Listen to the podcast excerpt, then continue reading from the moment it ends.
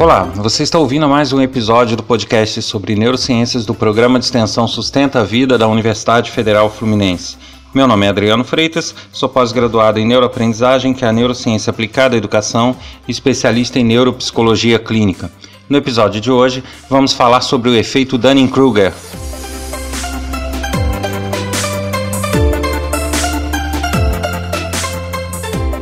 Olá, o assunto de hoje é o efeito Dunning-Kruger. Eu vou aproveitar aqui para mandar um abraço para Adriana Bicalil, colega de Nova Friburgo, que sugeriu que fosse falado desse tema Dunning-Kruger que é justamente o que invade nossas redes sociais, junto com as fake news. Então são os dois episódios que falam muito da nossa realidade de hoje. Muitas pessoas percebem isso no dia a dia, mas nem todo mundo associa esse nome. Acontece que foram feitos estudos por dois pesquisadores, um chamado Justin Kruger e outro David Dunning.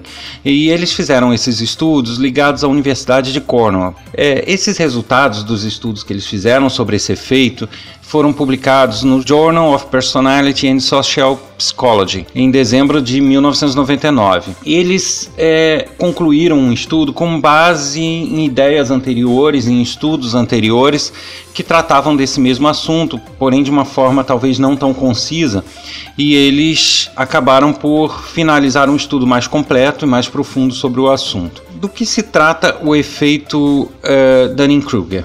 ele diz que pessoas com menos conhecimento em determinada, determinada área justamente são aquelas que possuem mais certeza de que são boas nessa área.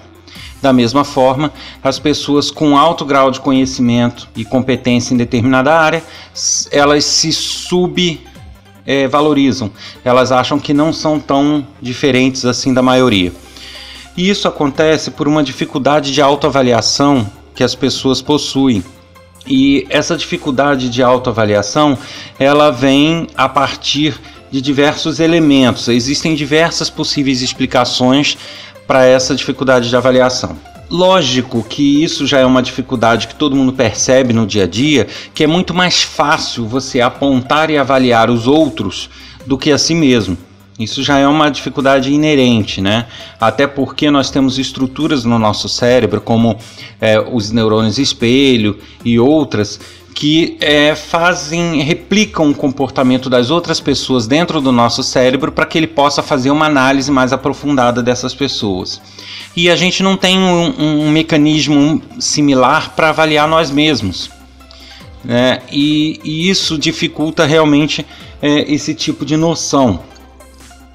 E aliado a isso, nós temos que considerar uma coisa que eu sempre falo nos cursos de neurociências, nas palestras, e, e até já comentei por alto nesse podcast, é que é, o nosso cérebro ele sempre ba é, trabalha baseado em bancos de memória passadas para determinar o nosso presente o nosso futuro, as possibilidades futuras. Ou seja, o nosso passado, as nossas experiências, as nossas vivências, os nossos conhecimentos são fundamentais para que ele possa decidir e avaliar situações. Né? Isso faz parte do nosso processo decisório. E é, a partir do momento que esse banco de dados é limitado em determinada área, em determinado segmento, a pessoa não tem como se autoavaliar nesse mesmo segmento com precisão porque ela é, depende desse banco de dados que é pobre para avaliar a própria área, entendem? Então é, ele faz uso de todo o banco de dados que ele tem, que é o limite do conhecimento dele, e ele acha que aquele banco de dados ele conhece tudo sobre ele. De fato, se está no banco de dados é porque ele conhece. Então ele acaba achando que ele conhece tudo daquilo.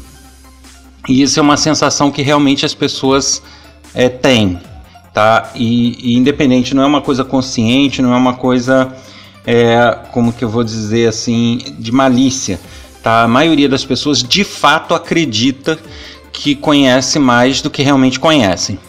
Da mesma forma, aquelas pessoas que conhecem muito sobre a área, elas é, têm um leque de experiências e de vivências e de conhecimento mesmo, né, de cultura maior, a ponto de perceber que dentro de um contexto mais amplo, elas não conhecem aquilo tudo. elas têm as limitações dela, delas. Então elas são capazes de reconhecer essas limitações. Então, se eu sou um especialista numa área e sou competente nessa área, eu posso não conhecer tudo dela, mas eu, em linhas gerais, eu sei até onde essa área vai. E aí eu consigo, é, ao saber é, a abrangência dessa área, saber até onde vão meus conhecimentos. E aí eu não consigo me considerar bom na área a partir do momento que eu não tenho esses conhecimentos que faltam.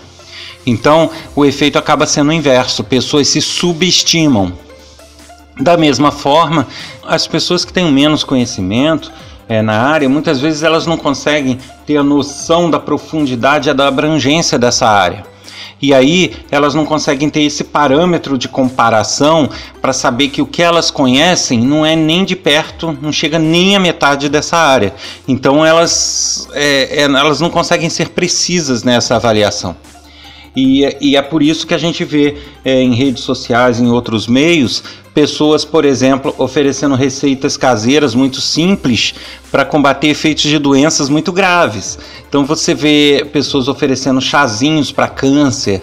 É, agora que a gente tem passado em 2020 por essa pandemia de coronavírus, é, você vê pessoas com as receitas das mais variadas. Toma vitamina D, é, a pessoa tomar água tônica, isso tudo como se fosse a solução para o problema, que cientistas do mundo inteiro estão trabalhando incansavelmente e não chegam a uma conclusão ainda. Então, é, essa simplicidade, simplificação do que seria a área, do que seria o problema, isso faz com que a pessoa é, se avalie como conhecedora do assunto né? Como se ah, toda vitamina é feita para fortalecer. Então, esse é o conhecimento que ela tem e ela defende isso.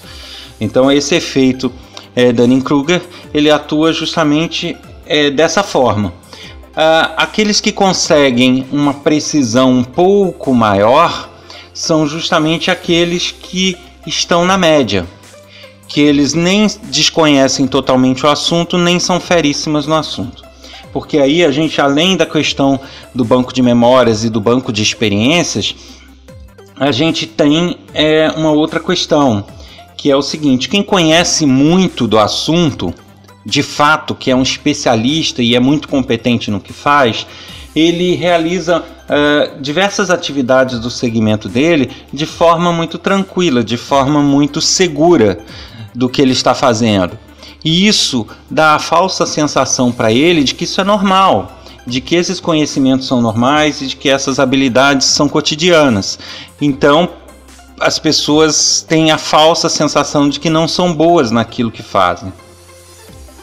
É, da mesma forma, como eu já falei, vou ressaltar aqui, as pessoas que têm menos conhecimento, elas, com base nas experiências passadas dela, elas não conseguem achar nada mais ligado àquela área que não seja o que ela já conhece, porque realmente isso não consta no, no leque de experiências e no leque é, é, de, de, de, conhecimento dela sobre o segmento. Então ela acha que conhece tudo. É, parte dessas pesquisas demonstrou que é, pessoas que tidas como grandes conhecedoras em determinado assunto, quando são apresentadas a um curso introdutório ou alguma palestra que explica não o conteúdo da área, mas a abrangência dessa área, em muitos casos essa percepção de que conhece tudo vai por terra. Elas realmente conseguem acordar um pouco para o fato de que elas não conhecem tudo, que elas realmente conhecem parte ou nada daquela área que defendem. Então, é muito dessa, desse efeito Dunning-Kruger, ele pode ser combatido simplesmente ao demonstrar a amplitude da área ou dos conhecimentos que está se tratando. Então, se você pega uma pessoa dessa que passa receitinhas pela internet e leva ela para uma aula introdutória de anatomia ou neuroanatomia ou farmacologia, que seja uma aula bem básica, só para dizer a, a, a amplitude ela vai se sentir totalmente perdida, ela vai ver, ela vai perceber que a abrangência da área vai muito além dos chazinhos. E aí ela consegue meio que cair na real de que realmente ela não é capaz de falar com propriedade daquele assunto.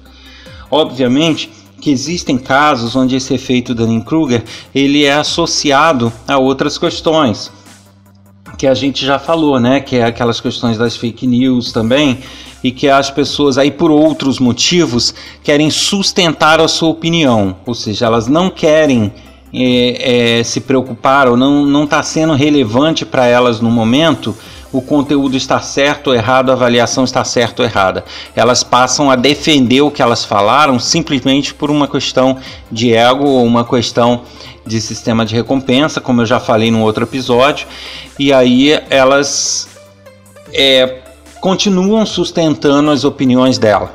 Mas quando isso ocorre após esse conhecimento de amplitude de área, é, a gente já parte para um outro caminho. Quem não ouviu o episódio falando sobre fake news, eu aconselho que ouça, porque nele vão estar as informações sobre o que leva a pessoa a sustentar opiniões mesmo sem, é, sem estar embasado nessas opiniões.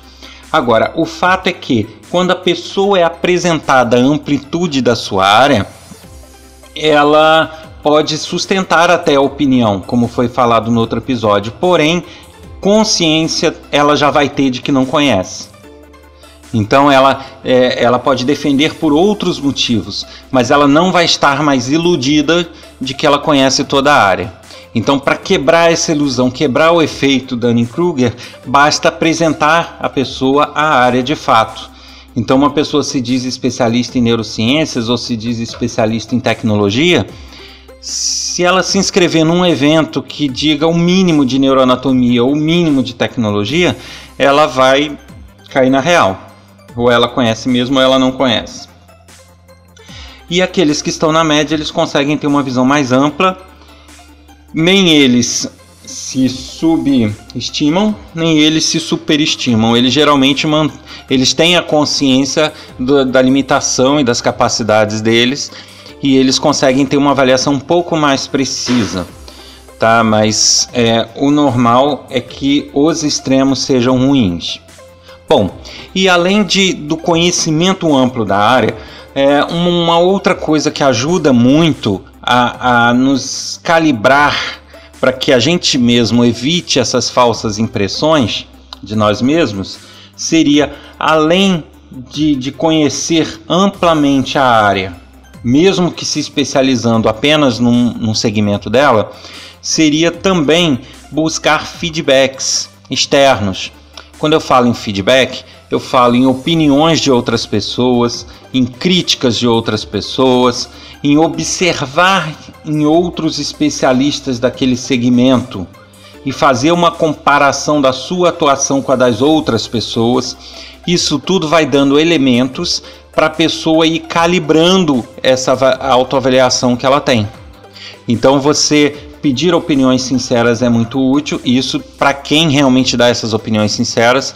Você poder contar e observar o que é dito nas entrelinhas. Então, às vezes, na conversa com as outras pessoas, as pessoas vão dando pistas se o que você está fazendo está agradando, se não está. E isso tudo, num conjunto, vai te servindo para calibrar a tua autoavaliação para que você não superestime nem subestime, tá? É, e, e, eu vou dar aqui até alguns exemplos práticos, né? Eu dei alguns, mas vou dar outros. Então você tem, é, por exemplo, pessoas que às vezes vão nesses concursos de música e você percebe que a pessoa não está cantando nada, tá um horror, mas a pessoa está lá achando que está bem e muitas vezes ainda reclama quando não passa no concurso. É, na verdade, não é que ela é maluca ou nada disso, é porque o efeito Dunning-Kruger faz com que ela ache que ela está cantando bem, quando na verdade não está. Então, ao ter o feedback de terceiros, muitas vezes elas nem acreditam.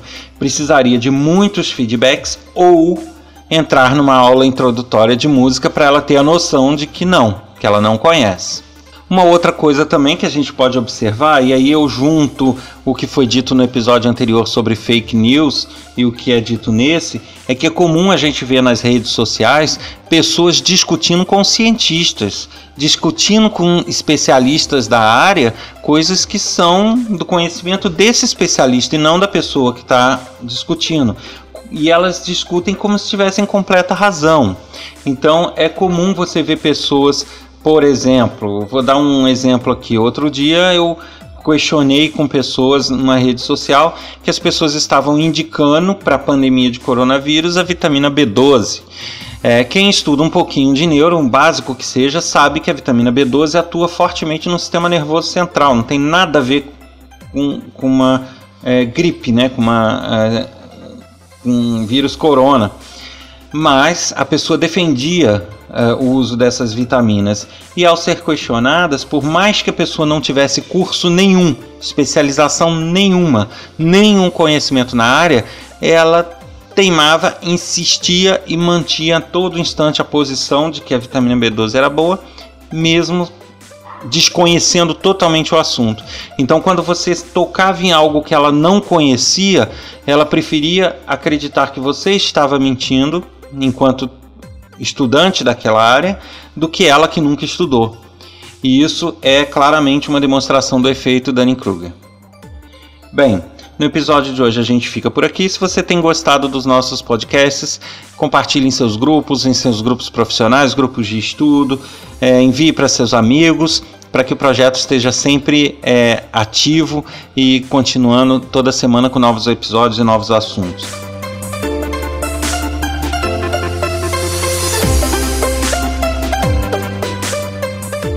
Você ouviu a mais um episódio do podcast sobre neurociências do programa de extensão Sustenta a Vida da Universidade Federal Fluminense. Meu nome é Adriano Freitas, sou pós-graduado em neuroaprendizagem, que é a neurociência aplicada à educação, e especialista em neuropsicologia clínica. Se você deseja enviar uma mensagem, dar sugestões ou fazer comentários sobre os assuntos abordados nos podcasts, escreva para podcast@sustenta-vida.com, colocando no assunto o nome do especialista ou o assunto do podcast desejado. Se você deseja saber mais sobre nossos cursos gratuitos à distância, presenciais e outras ações de nosso programa de extensão, acesse www.sustenta-vida.com. Um abraço a todos e até o próximo episódio.